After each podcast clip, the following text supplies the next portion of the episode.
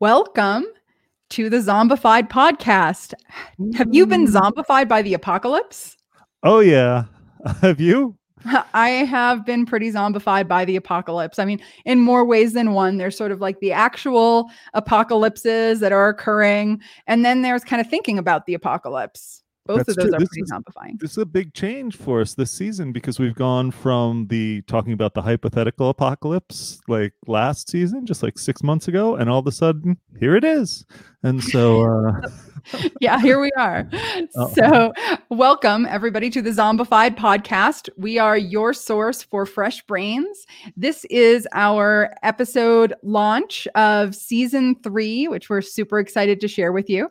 I'm your host, Athena Aktipis, psychology professor at ASU and chair of the Zombie Apocalypse Medicine Alliance. and I'm your co-host, Dave Lundberg Kenrick, Media Outreach Program Manager at ASU, and uh brain and apocalypse enthusiast.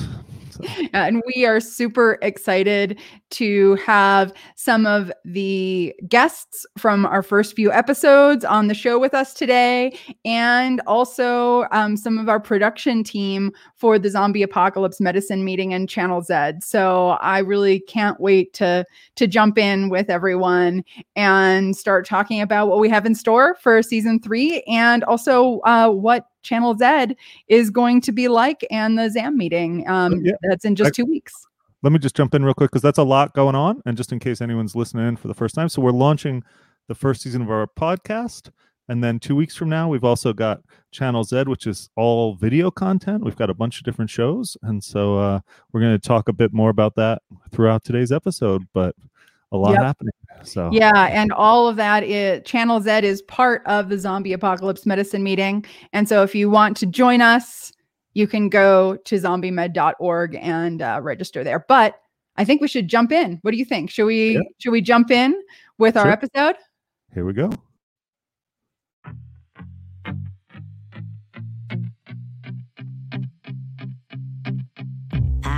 it's crazy, but it seems so logical. Try to fight it, but it's something psychological with you.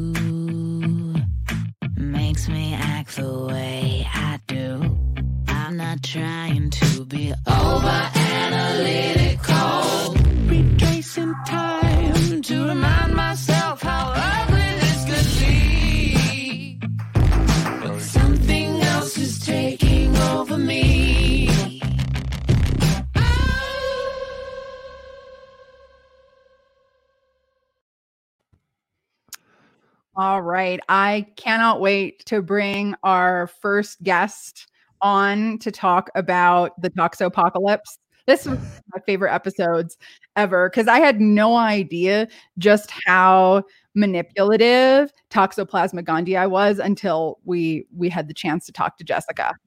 yeah i mean we knew it was kind of gross but uh it is really amazing how much it sort of takes over so it's Yeah. wild so uh All right. Well, uh, Jessica, welcome. It is Hi. amazing to have you here with us.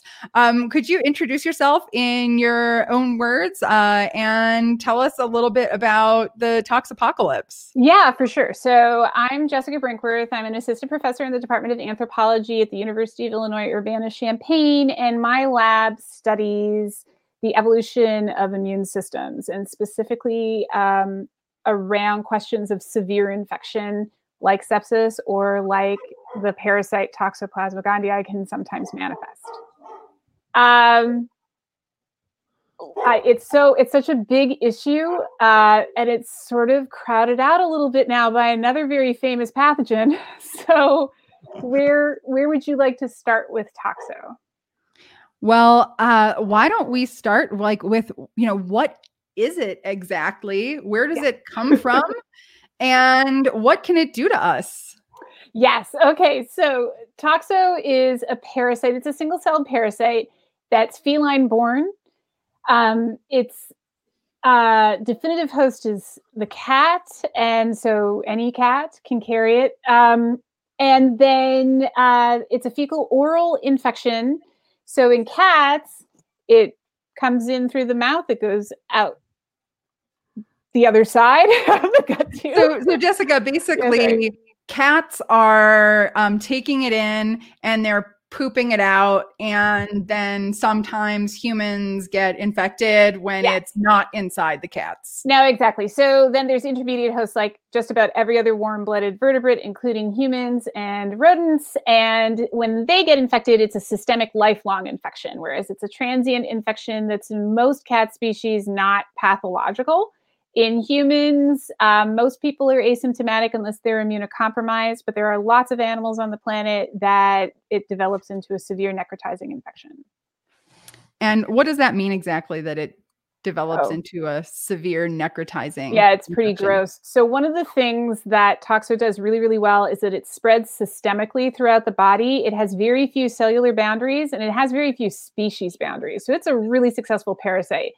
Um, in animals that, for whatever reason, cannot control the it's really unclear certain aspects of what the parasite's doing that systemic spread is associated with like rotting tissue. They take on a lot of bystander tissue damage and um sorry they take on a lot of bystander tissue damage and as a result they literally have this big rotting infection that's very serious and they die in like three to five days That sounds kind of zombie esque, actually, like a severe necrotizing infection. Yeah. Oh my God. Everything about this thing is zombie esque. So, like, starting from the cells all the way up, or I suppose you could think about it from the host all the way down. So, like a lot of other parasitic infections, it's associated with hyperactivity um, and changes in behavior. And those changes in some mouse experiments have been demonstrated to continue on even if the mouse has been cleared of the infection. And this is probably has something to do with the messing around of inflammation in the host. Wait So- a second. So, yeah. so toxo is changing host behavior somehow. Oh yeah, yeah. Um, it's so there's lots of data on this. It's not completely consistent. It's just known that it's making these big changes. But some of these big changes include uh, mice liking cat fur more, like hanging out in cat fur, given the option uh, in a controlled environment, uh, becoming possibly very excited by the, the cat fur and, and showing a, a greater willingness to mate. Um, So And- you're, you're saying that the cats actually kind of get turned on by, yeah, it's, the, the, the, The- ra- the rodents. get turned on by the cats, even though the cats are trying to eat them. yeah that that seems to be part of it uh yeah so that's like one of the more fan- fantastic findings uh, but there's other things too so uh overall in rodents when they're infected we see this like down i i, I have, think about genomics all the time so i tend to say things as down regulation but we see a disappearance of like neophobia meaning like they become like fear kind of gets suppressed and they become way braver. So they're more likely to be out in open areas. They are more likely to behave in such a way that would allow an animal like a cat to prey on them. So there's there's that. And so there's this model that that or an- a narrative that exists that suggests that there's been this coevolution between the parasite, a mouse, and the cat, such that these animals end up behaving in such a way that benefits the parasite because it keeps ending up in cats. And cats are important because that's where um, the only place that the the toxoplasma can um, replicate in such a way that it generates a lot of micro like microbial sorry uh, genomic diversity. Whereas like an intermediate host, it just sort of gradually changes over time. But there's so much more, you guys. Okay, oh my God, it's been associated with things like being more likely to be an entrepreneur. Sorry my hair is is in my face. Uh it's been associated with like um having problems hearing such that you have auditory hallucinations um more likely to be in car accidents more likely to commit self-harm there's um Jessica, do you think like having a toxo infection would make you more or less likely to survive the zombie apocalypse?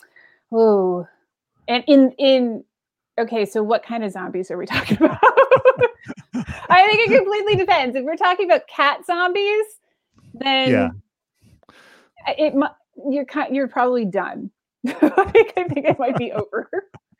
but if we were talking like um like our current situation i've been wondering about this like very seriously for a long time. We know that toxo gets an upper hand in severe infections. So um advanced hiv patients will end up with toxoplasma gondii brain plaques. And uh, when normal host responses are suppressed for any number of reasons during another very serious infection toxo does well so in our current apocalyptic circumstances, if someone were to, were to be ill with SARS-CoV-2, I suppose the immediate concern if they're progressing to severity with that would be, oh my God, they're this is a severe pneumonia. Oh my God, they might progress to sepsis. But um, but outside of that, there's the possibility that toxo also gets an upper hand and makes the infection more complicated.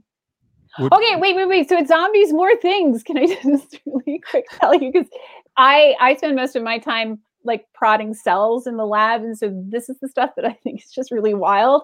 Um, it it needs cells to take it from the gut out in intermediate host out to all of these other tissues, and so it seems to escape probably by uh, using immune cells like monocytes or macrophages to like get out. And these are just I could go into explanations. So the white blood cells, a lot of them are lining the outside of the gut.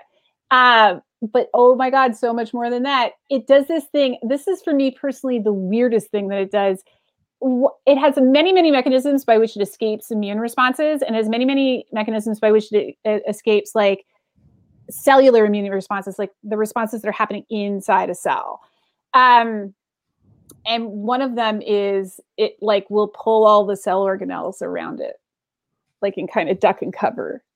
So it's I- like cloaking itself. yeah, and this requires like just an extraordinary amount of of uh, changes to like the architecture of the cell cytoplasm. Like this is a really sophisticated technique. It doesn't necessarily work very well, but it's something that it does. Jessica, to me, one of the things that's so amazing about Toxo and that, you know, we have the chance to talk about a lot more in the episode is this sort of multi-level zombification, right? That goes on, right? You have the cellular level zombification, you have the zombification of the organism, and then you have the sort of like zombie apocalypse, like ecologically oh speaking. Oh my god. Yeah, no, that's the worst thing, right? So it is so hardy as a as an organism in its egg-like form and oocyst form. It's resistant to most antimicrobials. It's um, it can take these big temperature and humidity shifts in the environment, and as a result, and it can live for years. That's the other thing is that it's like it's, So it's just all like over the place, it's right? literally I mean, all it's- over the place. yeah. Yeah. Um, for a variety of reasons, um, including and probably most closely tied to humans' deep affections for pet. And yeah but it's like also in all sorts of wildlife right that's something that uh, for me was really surprising that i learned from you is how you know even whales have toxoplasma gondii yeah, yeah, yeah, yeah. So it's it's really disturbing because okay, so all I think I've said I think I said this in our, the interview too. All roads lead to the ocean, right? If you flush a toilet with cat feces in it, if a cat poops near a stream, whatever, all that is eventually going out to the ocean. And so in the oocyst form, it's sitting out there in plankton, which means that like for a lot of other organisms that rely on that, it can go all the way up their food chain. Uh, and so we find it in dolphins, we find it in in whales. It's um, and they do strange things like um, it's implicated in whale beachings. It's implicated in dolphin beach. I mean, yeah there's So- weird things that dolphins do anyway that might lead them to get beached. It's uh, and then that's not just like out in marine life. Um, I think the impact of it in marine life is maybe not as well known, just because I don't know the ocean's deep. you can't see a lot of it, but um, it's also associated with strange migration of deer and a variety of behaviors that we would consider to be like not um, productive for you know a host life.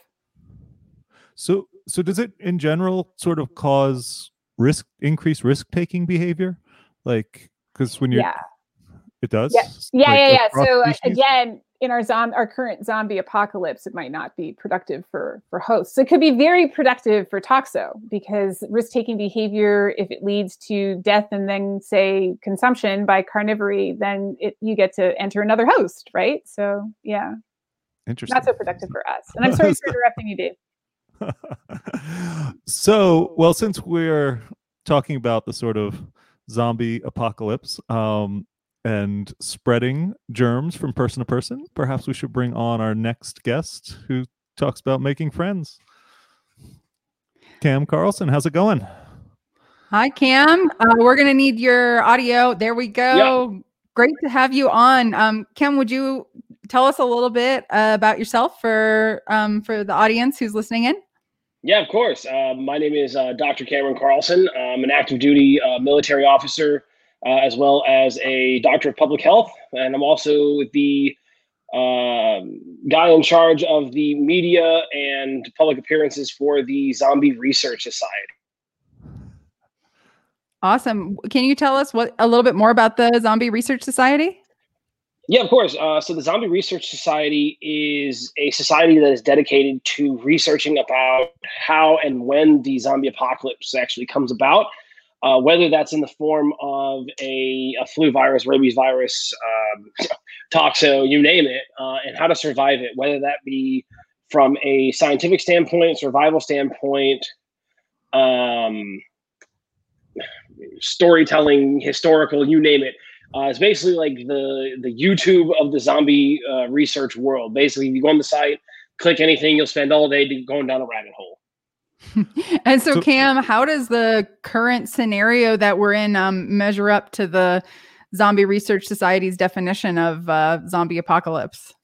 So it's terrifyingly accurate. Um, with SARS-CoV-2, you see a pathogen that has spread worldwide in the course of months. I mean, exponentially uh, rampaging through the world. Um, the only difference between this and what uh, what the uh, Z virus would do would be the Z virus would be highly uh, high mortality, high morbidity, just like this is high morbidity, but low mortality.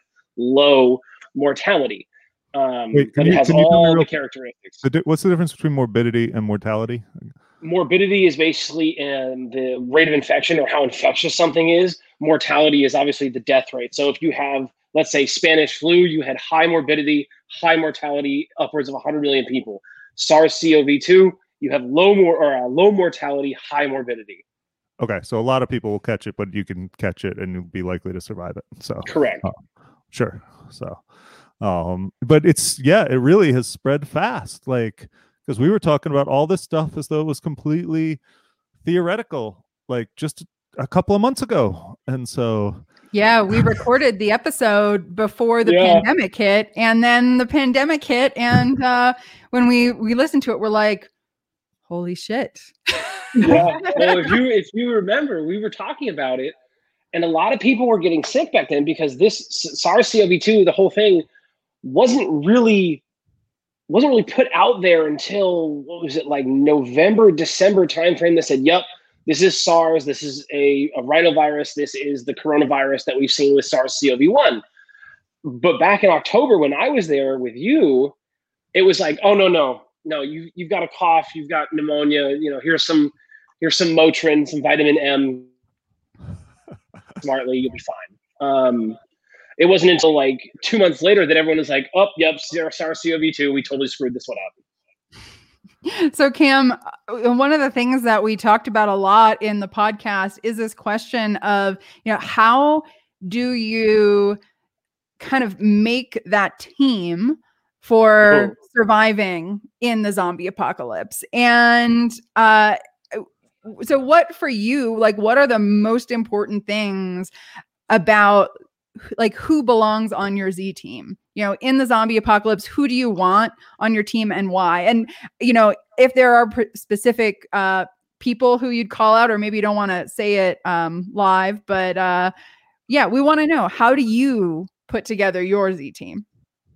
So yeah, good question. Um, so the the one the number one thing that you want on any team is the willingness to go that extra distance, the willingness to survive. Um, if you don't have that, then you're absolutely useless to not only yourself but to everybody else around you. Um, the second thing is that you know you always go into like you know you ever heard the uh, the phrase you know too many chiefs not enough Indians. Well, there can only be one alpha. There can only be one leader. Um, so that would need to be established ahead of time. The other things that you need to look at is the psychological profile of the individuals with you.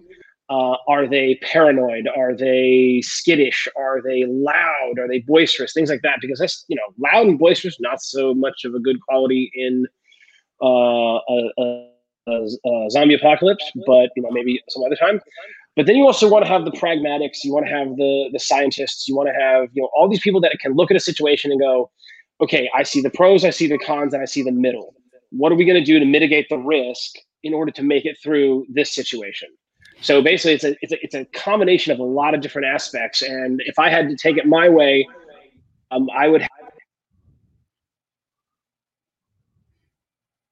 All right. Uh, because we're we're losing your audio a little bit cam but maybe i can um, turn this question around a little bit to ask you know i- so in the zombie apocalypse now um, what what do you think of individuals who are more willing to take risks is that a good thing or a bad thing for your z team I think it goes both ways. Um, in order to be able to make the big rewards, you need to be able to take the risk. So if one, if you need food, and the only way to do it is to go into an unknown location, such as a grocery store where you don't know what's in there, to accomplish that mission, then you need to take those risks. However, so on sorry, go ahead. Uh, well, I was going to say, so you know, if you are infected with Toxoplasma gondii, does that make it more or less likely that you'll get chosen for you know being on your um, Z team? Well, considering you've got probably about 30 days from what Jessica's told that what Jessica just said, then I'm saying that um yeah, you always need you always need a slow person. So you're likely to be on the team. I thought I was getting ruled out of the team because of my boisterous nature. No, no, no, Like, absolutely not. Absolutely very- not. it's very possible it's that because I'm going to be the slow You know- person. it's it's interesting like because when we did the the tox apocalypse we've sort of talked about how how toxo like actively changes the behavior of the people it infects and when we did the z team we talked about sort of building friendships. But now we're in this situation where everybody you know the the pandemic has hit. And i think it's changed our behavior a lot not necessarily by taking over our brains but it's really changed how people act. And even things like this risk who's willing to go to the supermarket has become a Yeah. real sort of thing. And it's also like when we did the z team thing we talked about building the z team. But i've noticed sort of the challenges in sort of maintaining relationships have been really like really tricky you know and so i thought i don't know i was curious about what you guys thought about how to not only build a z team but maintain a z team Yeah. through this thing that's totally changing the way everyone acts so oh, Well, if if so, if we remember back to the last ZAM, the actual physical ZAM that we did two years ago, um, that was one of the questions that came up. How do you choose the team, and how do you you know keep those members there? Um, and I think that this goes in this whole thing because if you think about it, in a zombie apocalypse, you're going to have massive casualties across the board. So you're going to be forced to rely on the people that you're with. Here, in my opinion, that you have because it's low mortality and people are more concerned about Fuddruckers being open. Um, the people that you come in contact with, you're not forced to stay with those people. So, from a psychological standpoint, you're like, well, I can hang out with you, but I don't have to because the chances of me being a healthy individual and a certain age range, it's not a big deal for me. So, it's completely different mindset. I, mean, I have noticed with myself it's like i hang out i still hang out with my family right like Good, good. Uh, Dave, keep it up. yeah right, i haven't kicked the kids out on the street but i mean even when you know because people talk about these sort of like quarantine pods you know which are sort of like these Yeah. little z teams that we're building and i find that it's like people like my parents you know and my brother and things like i'm still hanging out with them but then other people i'm being much more cautious about and so Mhm. it- it really has changed um i think it's it's the opposite of toxo for me now i'm. I'm afraid Well, to you hang know- out with anybody One of the things that is, I think, interesting about like thinking of those Z teams right now is that we're really kind of i think grouping with people who have similar risk preferences with us and disease avoidance behaviors right i mean that's really the essence of like your you know who are you having in your pod is you know well you have to agree like this is how you know th- these are our zombie precautionary behaviors that we're all going to engage in right Could I could I gently suggest that then you might want to have a bunch of microbiologists? Yes. Right? Or like people who are used to like cleaning everything to like the nth degree. Yes. That seems like a, a wise uh, approach. So I, I have to say, um, one of the the things that comes up in this episode that um, we did with with Cam is sort of the question of like what you do when things get really bad, right? So you know, I think generally we're a little bit lucky with this zombie apocalypse that it's not the worst possible zombie apocalypse, right? But like when things do get really bad you know how do you maintain that those relationships with with people and you know maintain that cooperation I mean, it takes it takes a whole lot of trying. Um, I mean, you mean you girlfriends, boyfriends, wives, husbands. I mean, let's just you you live with those individuals. You know their proclivities. You know everything about them, and you know you, there are times you just want to be like, I'm going to strangle you. You know, that's that you live with that person. You know that person. Can you imagine doing that with complete strangers? But it comes down to again, it goes back to the whole. I know I'm okay by myself, but from a psychological standpoint, I'm better off with people because not only psychologically do I need that, but its strength in numbers actually makes a difference. Um, and and going through those whole scenarios, it really comes back to um, how do I survive with these group of people that I don't know? And you have, like you said, like-mindedness, um, driven, and mission-oriented. That's what's going to hold a group together. yeah that makes a lot of sense You know, I've noticed, I don't know if you guys have noticed this in your relationships since the quarantine, but I do find that a lot of the times when I'm interacting with other people, it is much more mission oriented. You know, it's like we, we do far less like board game nights or anything like that, but we still do a lot of like, hey, like let's like even this, you know, like zombified, like putting together a project. Like I've spent a lot of my time trying to figure out ways to be useful and I, I think Mhm. that that's I, i'm guessing that's not a behavior change that's unique to me you know like i don't know have you guys noticed any sort of like similar changes in your behavior Oh yeah.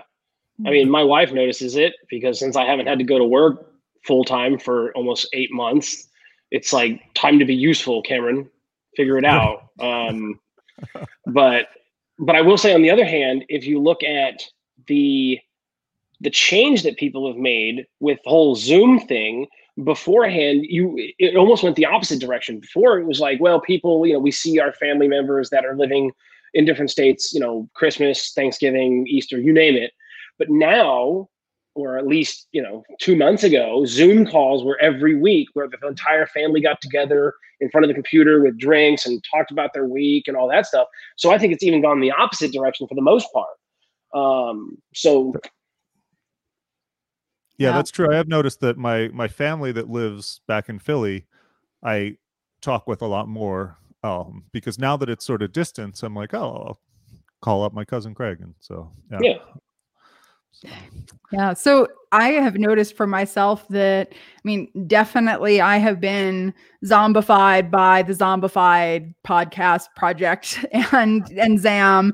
Uh, and it's actually been really uh I think an important part of like how I've been dealing with the apocalypse that we're in is having this project, having this, you know, thing that we're all working on together to try to communicate to try to make some sense of this crazy moment in time uh, these apocalyptic times if you will that we're in the middle of. And it's been amazing working with you dave and ilana and erica and you know joe and carl flank. And uh, maybe we should bring some of them on. We can talk a little bit about zam and and channel z Sure. Yeah, I think that sounds good. Um, so uh let's see. Do we want to bring Erica on? Okay, Erica O'Neill. So, Erica, it has been amazing having you helping out with so many different aspects of Channel Z and getting the zombie apocalypse medicine meeting ready to go. Just a reminder to everybody, we're having that meeting in um, just two weeks. It's October 15th through 18th. Um, Erica, what's been your favorite part of working on Channel Z and Zombified? I think one of my favorite parts so far uh, has been the diversity of speakers and topics that we have, because we have not just the classic zombies that appear in horror, uh, although we do have people who specialize in those sort of horror films that will be at uh, the Zombie Apocalypse Medicine meeting and who have been featured on the podcast in the past. Um, but learning about real life zombies that are microscopic, like Toxoplasmosis gondii, um, and thinking about how you're zombified by the technologies around you every day that you use. So, I mean, taking a big, broad net and casting everything that you can capture zombie related uh, is really interesting to me. Um, and I think that that's my favorite part about working on both of those projects. Awesome. And Erica, um, can you tell us a little bit about yourself and your background also? Sure. Uh, I am a, a, researcher in the Lincoln Center for Applied Ethics here at Arizona State University. Um, I have a PhD in biology, and I do history and philosophy of science. Uh, so I'm looking at kind of how disease states and emerging technology get regulated at the federal level, um, which is also pretty applicable to to things that are happening right now. Um, so that's my background in history, but I'm also a project coordinator, and I really enjoy doing that aspect with Channel Z too. Yeah. So, Erica, I have to ask your opinion about something. How open do you think the Lincoln Center um, for Applied Ethics would be to changing their name to the Lincoln Center for Applied Zombie Ethics? Ooh, I don't know. I mean, there's a, a, a, big debate on zombie rights activism boards right now about the sort of individual rights versus the rights of the community and sort of how you you go back and forth and kind of prioritize whose rights get to count at what time. Um, so I think right now we're going to keep it the Lincoln Center for Applied Ethics, um, but we'll see how far the, the creep and the reach of this zombified project goes, uh, and then you can we can talk more later about that. That makes a lot of sense. Um, Erica, so you are the co-host of one of the shows on Channel Z. Do you want to tell us a, a little bit about that show? Absolutely. Uh, the show is Eat, Prey, Run uh, and it's Prey spelt P R E Y. It's with Rob Dunn, who is the host of it. And he is fabulous at generating all sorts of questions and topics. The theme of the show is kind of like a slow food in the apocalypse take on a cooking and sort of wellness show. So, how are you going to feed yourself? How are you going to create community around food in the apocalypse? It's sort of like how are you situated in the environment around you? Do you know where you can go to access different sorts of resources? So it ties in really nicely with what Cam is is speaking on too. Sort of this sort of and Jessica with the situational awareness and getting your Z team together. Uh, everyone gathers around the table. So that's kind of how we are conceptualizing that. Yeah. I personally like to think of it as the anti cannibalism show, right? There are other things you can eat besides, you know, human brains. So Absolutely. Oh, I thought this was like the how to how to cook people. Is this not? I mean, I, no, brains are brains are too keto for everyday eating. If you just have all that fat and, and protein, then I don't think you're going to go too far in escaping the Zeds. So you got to maintain some of your humanity. There needs to be some oh. sort of distinction there. Also, I've heard eating brains is maybe a disease pathway. Is that right? Yeah, for spongiform encephalopathy, right? So uh, for both, yeah, for a variety of prion related diseases, like okay. mad cows. So, so, eating brains can actually turn you into a zombie in a sense. Eating brains can give you something very serious that leads to, yeah, I guess you could think of it that way. Yeah, kind of. But it goes it, so well with Chianti and fava beans. yeah. So, Erica, what are the um, limits of uh, what you know you would consider eating in the zombie apocalypse? I mean, I think that if you're hungry, almost anything goes. There's food all around you all the time, and it just depends on on the level of your hunger and the state of how you can process the things around you. So I'm I'm a happy happy bug eater. I'm a happy organ eater. uh, head to tail, snout to tail eating um, is is the new kind of farm to kitchen eating in the apocalypse. So almost any part that you can eat, you should. Don't waste anything.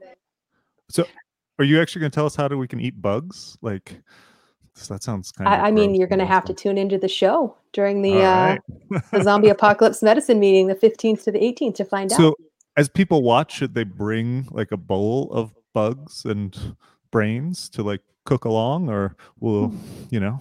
What do you So- recommend? I'm hosting a couple workshops called um, Controlled Decomp Fermentation in the Apocalypse. So if you are interested in how to extend the food source and the life, food stores and sort of the life of the food around you that you have gathered, uh, feel free to register for the conference and tune in, and you can learn a little bit about that. Um, no bowls of brains required. All right. oh, so well, I think it's gonna be a lot of fun. I can't wait. So, Agreed. um, so, so- we have uh, an amazing uh, next guest who we're going to bring in, uh, Ilana Rain, who is the director of Channel Z. And um, she is also um, a filmmaker. She makes feature films, she makes short films, uh, extremely creative person. So, uh, Ilana, welcome to our launch episode for season three of Zombified. Hey guys, thanks. Thanks for having me. And um, hi, Cameron, Jessica. Good to see you, Erica and Dave. Got to say, it's a little tense here in um, California. I mean, we can breathe the air, but uh, I think there's some disturbances going on down the road, and uh, we might have to sort of lock the doors pretty fast with some short notice. So I might have to cut out. A dangerous situation. I mean, it's dangerous the world over these days. So, Yes.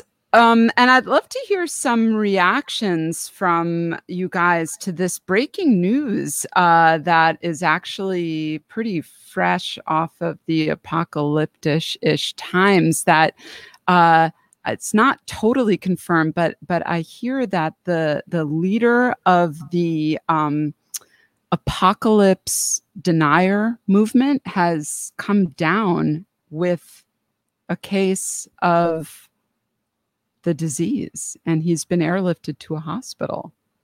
And uh, that might cause some uh, chaos in the streets even on top of our current apocalypse. So i don't know if you guys heard the news or want to comment on it or if it's still we're still in the rumor phase I mean, honestly, I've been reading the news all day. I've pretty much Yeah. read the news like half my time. All the time that I haven't been working on projects since the pandemic has started has been me checking the news again and again and again and just thinking what is going on and uh, and today's another day of what in the world is what in the world is going on and uh do you Yeah. do that because you think it helps you, as a way to get some control of the situation because that's what why i check the news so obsessively like i, I think want it helps me control get a feeling of control, you know, where I'm like, yeah, I want this information, and then I want to know, even though I don't know how much it changes my behavior, you know, um, but it does. I mean, I do think, man, what's going to happen? You know, when I look at the next month, because I also keep reading news about, like, a few weeks ago, it seemed like, oh my gosh, we're going to have just all on riots and things like this. And so this was, I mean, it's crazy. And so, uh, yeah, so basically I just update, update, update. So, and, uh, Dave, you know, they call that doom scrolling. Yeah. I love that Yeah. word. Totally, totally captures uh you know that and and i have to say i found myself you know late at night it's like put the kids to bed all right time to like you know not be on electronics and you know i come in here and just start looking at my twitter feed and you know reading the the news to see what all is going on. And uh it is a little bit addictive especially when um you know the like reality that we're living in is a bit of a reality TV show almost. I mean, I feel like that's a thing that hasn't been represented that well in sort of zombie media before. The amount of time, like maybe, I don't know, maybe Shaun of the Dead might have addressed, but just this sort of how often people in a zombie apocalypse are going to be checking No. how, the list, you know, go to whatever the the what's the thing that just the worldometers to see how many people are zombies today, how many people were Yeah. bitten today, and just like Right. checking that again and again and again, and like, um, well that's big- assuming that we have power because power you know we've got rolling blackouts here in california Oh my, yeah. Um, and so right. I mean, but the thing is, now I think there's such a market for it that once we lose power, someone will have to use smoke signals or something just to let me know what are the what are the infection rates, and so um, Reinstitution of the town crier, right? Like, right but I don't know. What do you guys think? Like the this sort of way this this constantly changing influx of just sort of insanely unexpected news. Like So I've been pretty. different? The oh, what? sorry. I'm Oh, so sorry. I was going to say I've been pretty lucky in that it aligns very, very close to what I do every single day. So for the first four months or so, five months maybe, I didn't really have the same sort of like doom scrolling effect that everybody else had. For me, it was research, right? So like, um, so I didn't melt down at all until July. that was the first time where I started to think about it on a grander scale. Before then, for me, it was about minutiae. Let- Let's figure this out. And then I got wrapped into a bunch of research and a bunch of service. So I was always distracted. Now I'm not so distracted. And um, it's changed how I think about communicating with other people. Like I, I have COVID time and non COVID time. Like what do you mean? But don't. But, but I, sorry, go I, ahead, I have people that I talk to about COVID, and then I don't talk about it for the rest of the day. It's become partitioned like to the best that I can with the rest of my job. The other thing that happened for me personally, and I think it probably happened for a lot of you guys too, is that demands uh, uh, on shutdown immediately went up. Like I start because what I do now is is useful at least for outreach uh, and for certain aspects of research. My demands went way way up, but the permissions for time and like the boundaries between me and work eroded. So now I, I very firmly have said I have my COVID time and my non-COVID time. But what's really what's really interesting, and maybe Jessica, you maybe back me up on this one, is that when you're talking about people wanting news and like watching the news and things like that, if you, it it depends on what news that you watch and where you get your information from. Because in Jessica's field, in my field of public health, I can tell you how many times that my opinion or my or my background has been utilized to answer a question about the current environment. And that I can count on maybe one hand.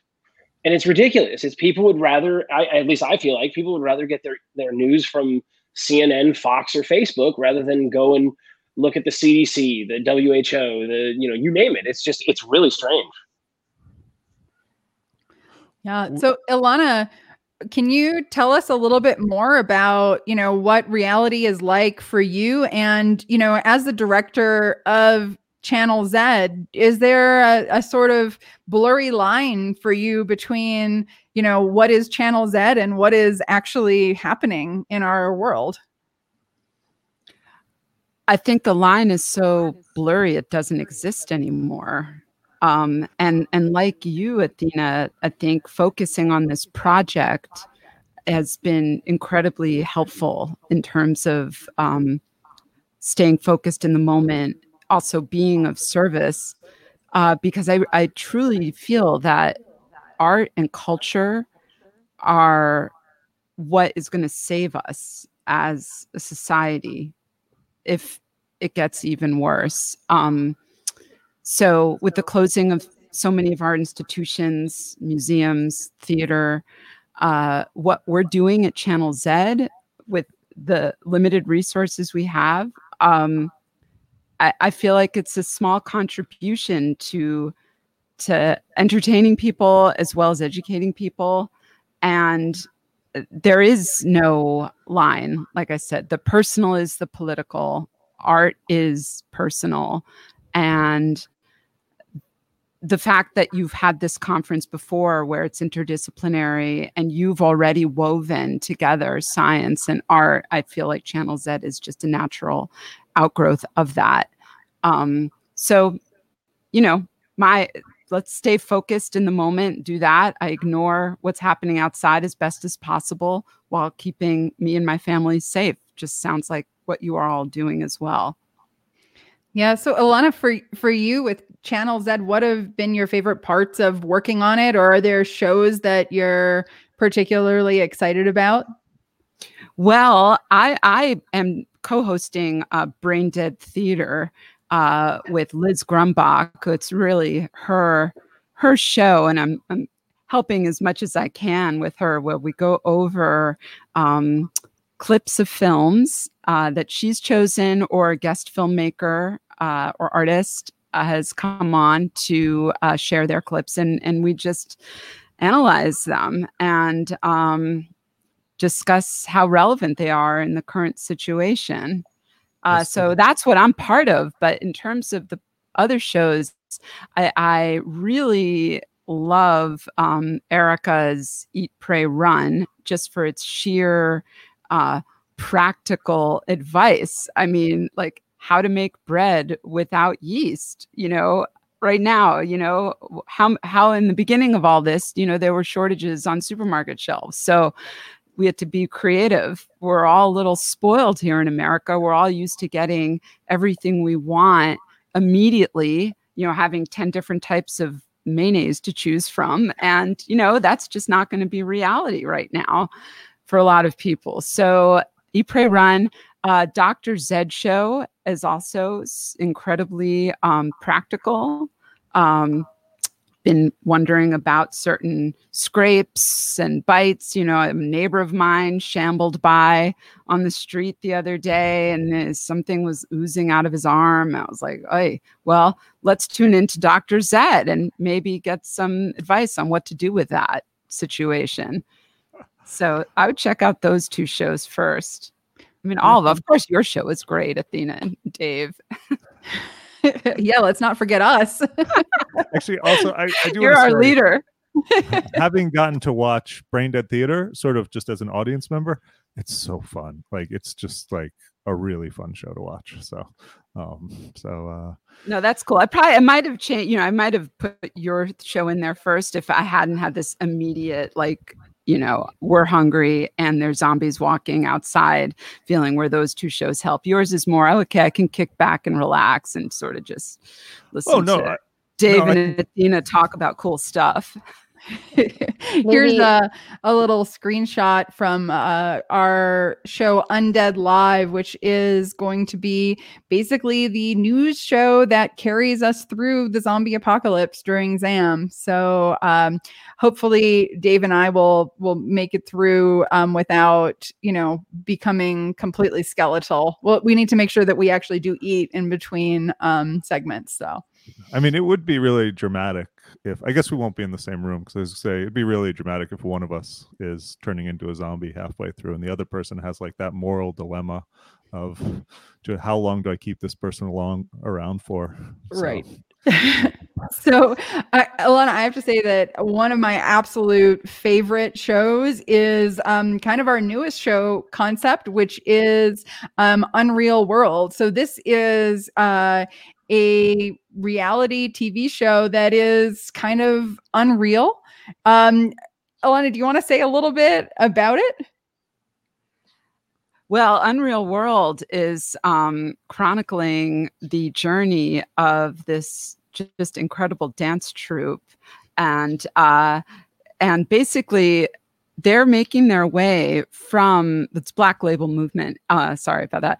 Uh, they're making their way from Minnesota to um, Arizona to the site, the traditional site of the ZAM conference, and. Uh, because you know I, I hear that they're desperately needed there to help with uh, just the situation and uh, we need like a serious infusion of of art and culture right now especially in some of the worst hit places so they're they're coming to uh, help out and, And I think I we're going to get a peek of them now, right? We are, yeah. So um, Carl Flink from Black Label Movement is um, joining us here now. Um, Carl, uh, are you are you able to uh, are you able to tell us a little bit about where you are and um, why you're in these suits? Can you can you hear me, Athena? Yes, I can. I can hear you, Carl. That's great. Well, we're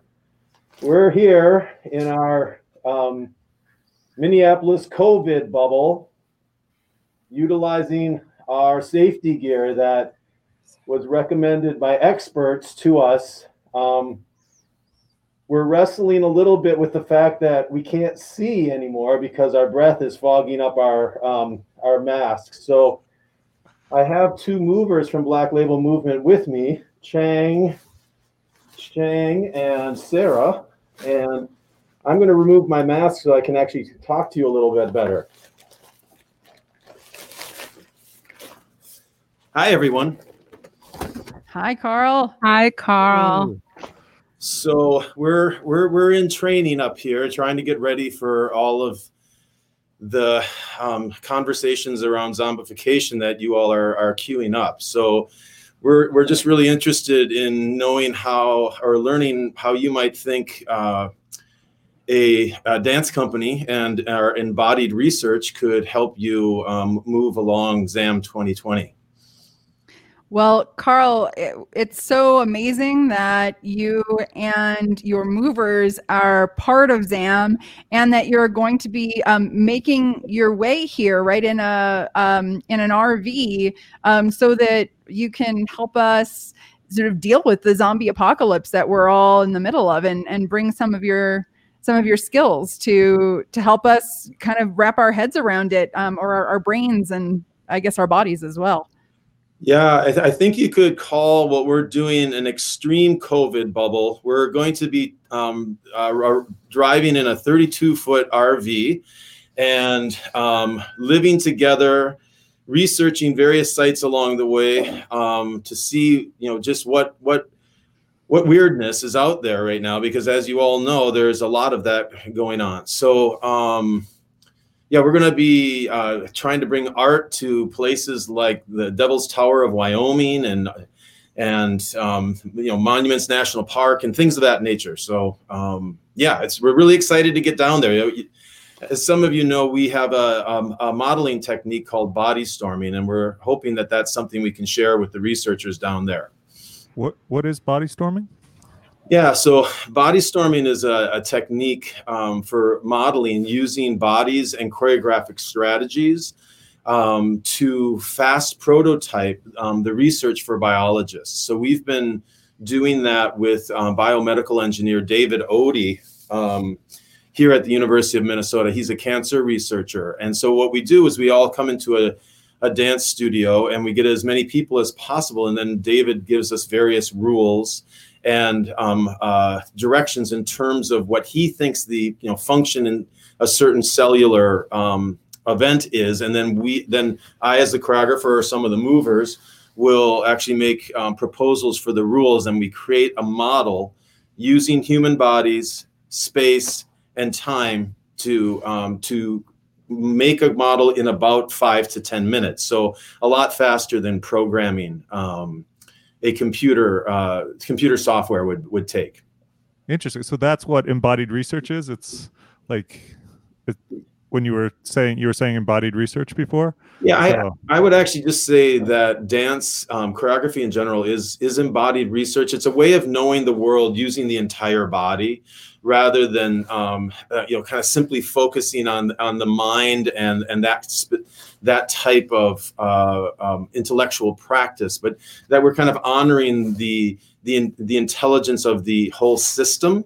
And that's one of the things that I think body storming and movers in particular bring because they're highly trained, um, both um, physically and also in terms of the process of, of, of listening to the research of the scientists to process um, what what we're doing in these body storms. And so it what, what what was fantastic about it is if you can imagine a scientist is sitting outside of, of their model and they're looking at this model manifest.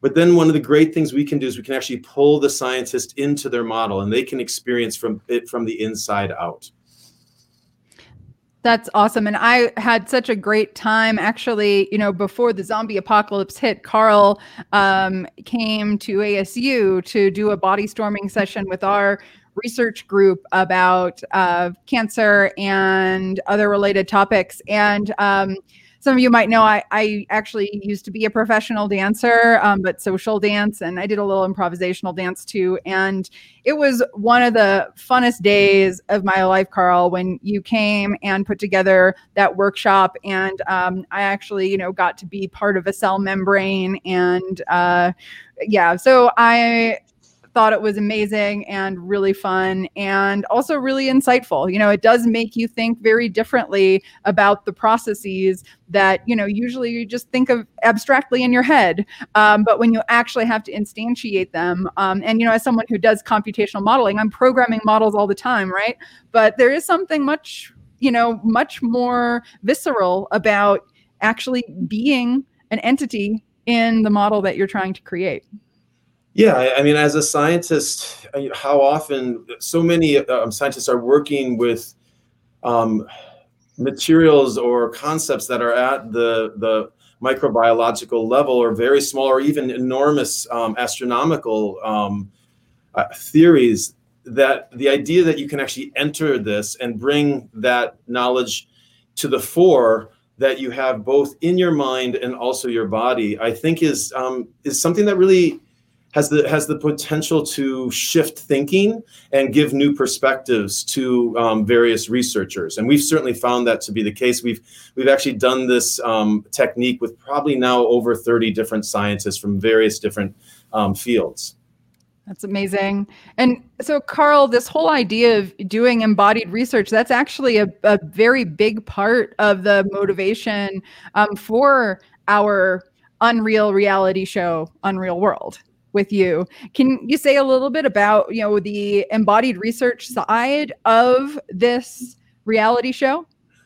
Yeah, well, you know, one one of the things that's definitely going to be coming to mind is uh, the company. We're going to be bringing seven people down in the RV, and we're going to basically never, whenever we leave the RV, we're only going to be in hazmat suits. So we're going to be experiencing the environment um, in a in a in a very uh, a distinct way. It'll be interesting to encounter the various um, inhabitants of the locations that we're visiting and see how they might react to um, you know seven folks in hazmat suits and we're actually going to try some um, dances in, in our hazmat suits to see if um, people respond to that as a, a new form of entertainment so we're we're really having this exploratory mind and um, imaginative space where hoping that people will engage us in with curiosity and uh, rather than rather than fear. Um, and so hopefully we can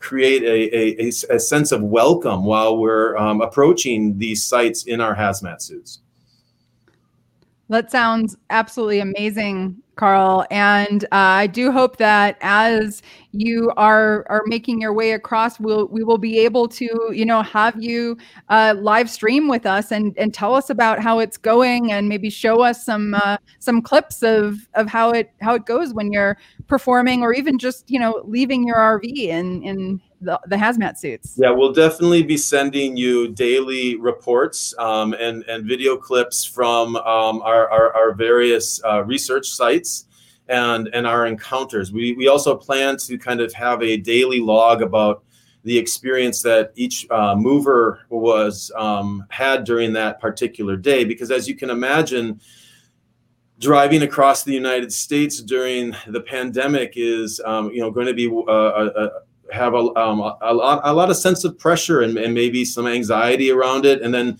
just the fact that we're always going to be in hazmat suits when we leave the RV, that, that, that's not something your typical professional dancer um, encounters in, in their daily life. So, and we really haven't trained for this either. So we're just kind of getting in that RV and going. So we'll see how that goes. But I'm wondering, would you all like to meet the movers that I have with me?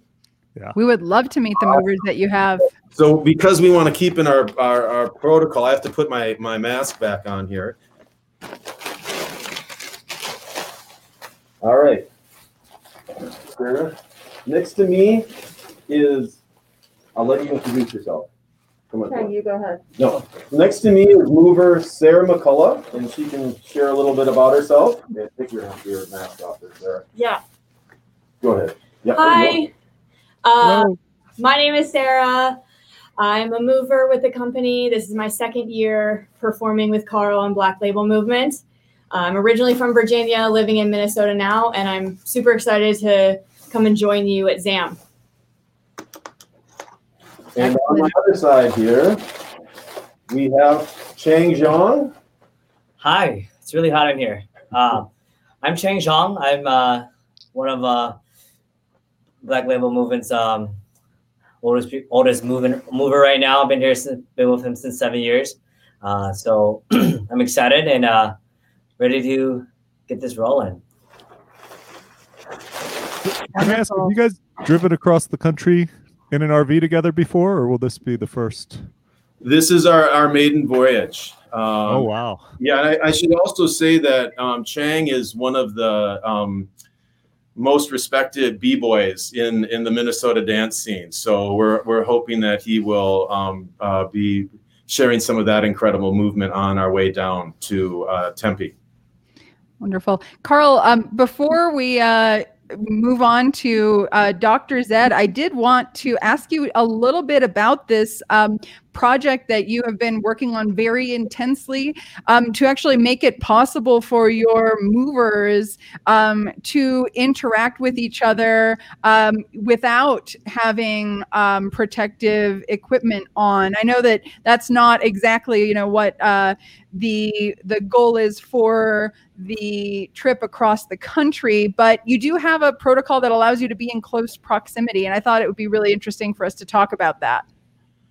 Yeah, um, Athena, we actually do hope um, to be able to uh, actually pursue some of that um, contact in close proximity while we're on our way down to the down to Tempe. So, uh, two weeks ago, we created a, a, new presentation for TEDx Minneapolis, where we worked with uh, a medical engineer, I mean, a medical doctor, John Hallberg, and we created a 17 day bubble where every everybody in the company self quarantined and then we went through a um, three covid tests over a seven day period. And the beauty of that is it allowed us to take off rubber gloves take off our masks and actually come in contact with each other. And that presentation is very much about that. And we will be doing a, a sequence of two tests before we enter the rv with the hope that in some very special moments during our trip that we can actually um, get out of our, our hazmat suits and experience um, the you know physical touch and and um, uh, step away from social distancing. So John Hallberg has been an invaluable resource because he's kind of held our hand that whole time and given us a chance to basically, at, at one point, he said during the last bubble that only the Minnesota Twins baseball team was more um, tested or certain of their status in terms of COVID. And that for a nonprofit dance company was really um, a gift. So you're really kind of exploring the very edge here of how we make it possible to move together and touch each other during this really challenging time that we're in, you know, the the zombie apocalypse that we're in. Yeah, I mean, I, I don't for for all of us, it's been sad. Uh, it's beautiful to see professional sports getting a chance to come together and do what they do, but the society isn't coming together to give artists a chance to get back together and pursue the kind of research and creations that we that we make uh, that are also an essential part of our society. And so to have um, John Hallberg in the medical school here at the University of Minnesota supporting this research and giving us a chance to come together to create again uh, is is actually quite extraordinary. We, we, we don't know of any other performing company in, in the um, United States right now that is doing this. I'm not saying there isn't, but we're just not aware of um, other companies that are, are, are having the chance. So we're hoping that through this process we're actually able to create um, best practices for for companies to start um, finding their way together to create in uh, close proximity and possibly even contact. Well, we feel so lucky to have you as a part of Channel Z and ZAM, and I am just anxiously awaiting your reports. Um, when when are you going to be setting off um, in the RV? We will be leaving either uh, next on Oc- the night of October 10 or um, uh, Sunday, October 11, and we will be making our way. We have a, a very full itinerary to, to, to try to investigate uh, investigate various phenomenon across the country, and um, we'll be really excited to share imagery and our experiences on the way down.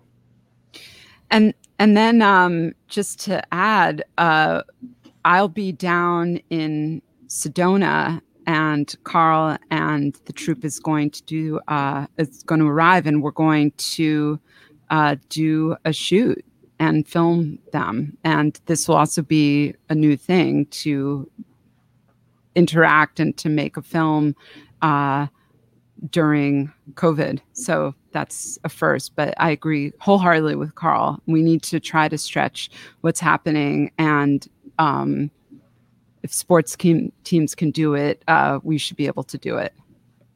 Yeah. So, Alana, as a filmmaker, your life has been completely upended by this as well. So, this is, in a way, a bit of a return to some kind of normalcy of actually being able to do a shoot with Carl Flink and Black Label Movement. Yeah, you could say that. Um, it is. I mean, uh, it's going to be a one person crew and my 15 year old son, who's going to be my PA. So, you know, constraints sometimes are the best breeding ground for fantastic creativity. And I and I, th- I should emphasize that even though we're having fun with this, of course, we are taking all of these protocols extremely seriously. Uh, the, the company, is, as Chang has been with me for over seven years now, and we have other company members who have been here for nine. We are a very close knit um, community. And so their health and safety are paramount. And so none of this is being done kind of frivolously. The the protections and precautions we're taking are are um, at the, the you know highest level that we can we can find right now. And we and as a group we've decided that we can come together to take to take these reasonable risks that we that we have um, identified. Great. Let's uh on that note, I think it would be wonderful to bring in our um, resident medical expert, Dr. Zed. Uh, Dr. Zed, thank you so much for joining us on the launch here of season three of Zombified. Would you uh, tell us a little bit about yourself and um, your your show, Dr. Zed, the Dr. Zed Show?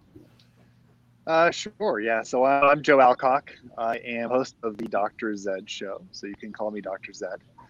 Uh, I, in my day job, I'm an emergency physician at uh, the University of New Mexico, where we take care of all manner of emergencies. And um, I got a background in evolutionary medicine, really interested in the microbiome.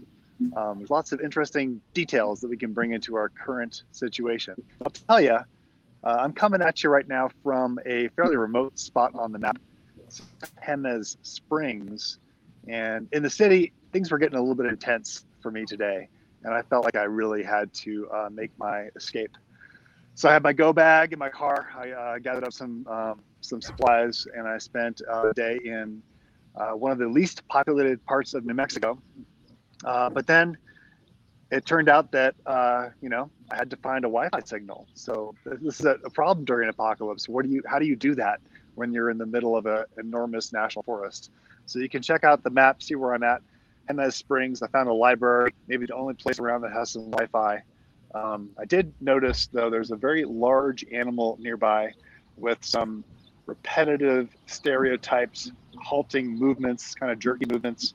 Um, it frightened me uh, but I, I, think it's probably a horse. Um, so just to just to kind of put, put you in the scene of where I'm at right now. So, Joe, I mean, it strikes me that, you know, when there are challenges with Wi Fi, I mean, not only is that an impediment to communication, but it can also be an impediment to telling if the people who you're talking to have actually turned into zombies or not, right? Because you can, you know, hear these breaks in voice. Um, the movements can be, you know, slightly jerky. Like, honestly, as you were speaking, I wasn't sure, like, is this just his connection or is Dr. Zed, um, you know, perhaps been bitten while he's out there in the wilderness. Right. You never know. Um, I I've encountered some very strange things out here.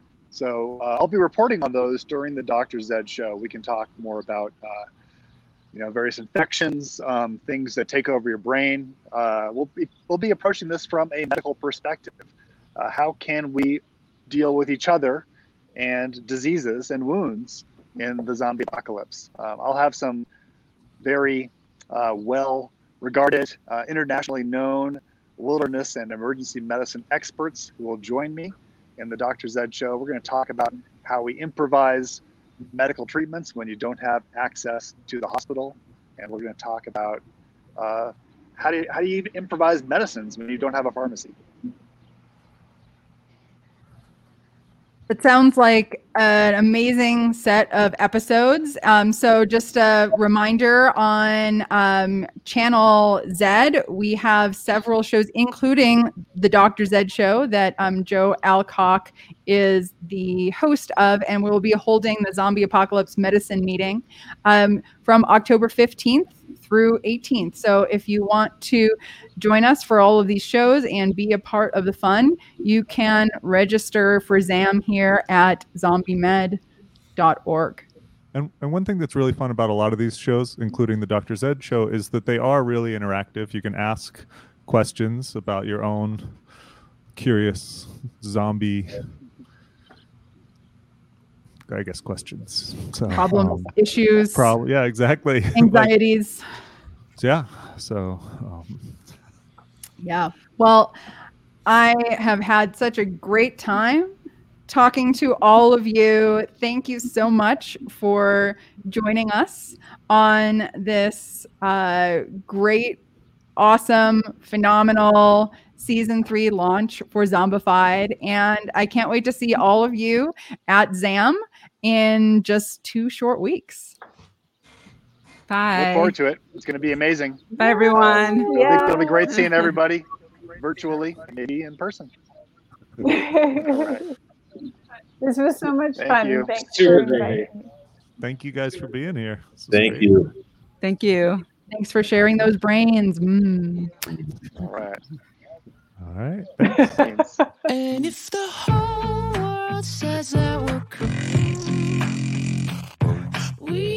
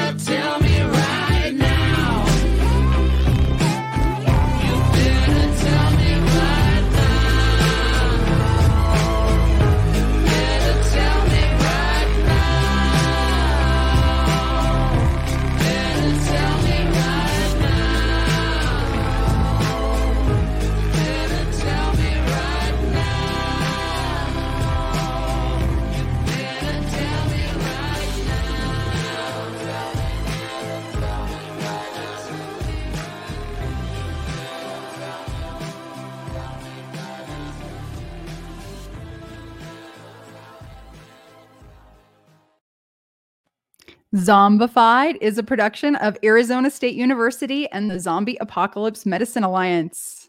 And we would like to thank everyone who helped make Zombified possible, including the psychology department at ASU, The Interdisciplinary Cooperation Initiative and the President's Office at ASU. the Lincoln Center for Applied Ethics, that are sadly, apparently, about humans. So I think zombies can be included in some cases at least. we'll, we'll keep we'll keep asking. we'll keep working on that yeah uh, and of course thank you to all the brains that help make this podcast including tall rom who does our sound That's right, the song you just heard, and Neil Smith, who makes all the illustrations, including the ones in the intro and outro.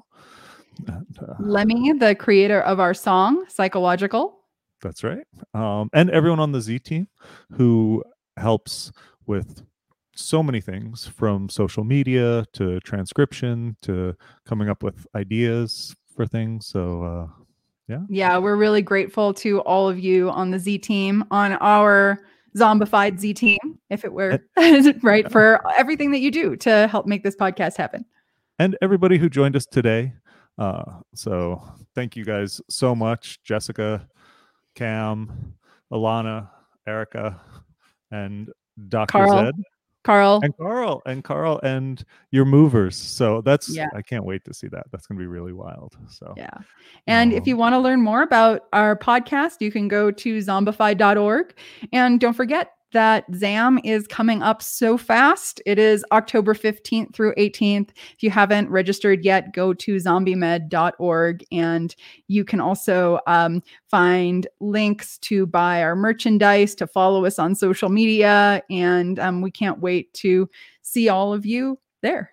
That's right. And so, and also, just one more time. So, this is the launch of season three. So, we're going to have episodes coming out uh, over the next few days, including uh, our Cam and Jessica's episodes in that initial launch. Yeah, so we're gonna have Jessica Brinkworth's episode, "The Tox Apocalypse," um, and followed very quickly by "Who's on Your Z Team" with Cam Carlson. So, I think they're both uh, should listen to them right away because they're very timely. So, and a lot of fun. So, well, thanks, Athena. This was a lot of fun. Well, thank you all for listening to Zombified, your source for fresh brains. know it's crazy, but it seems so logical. I can't deny that there is something supernatural with you. Makes me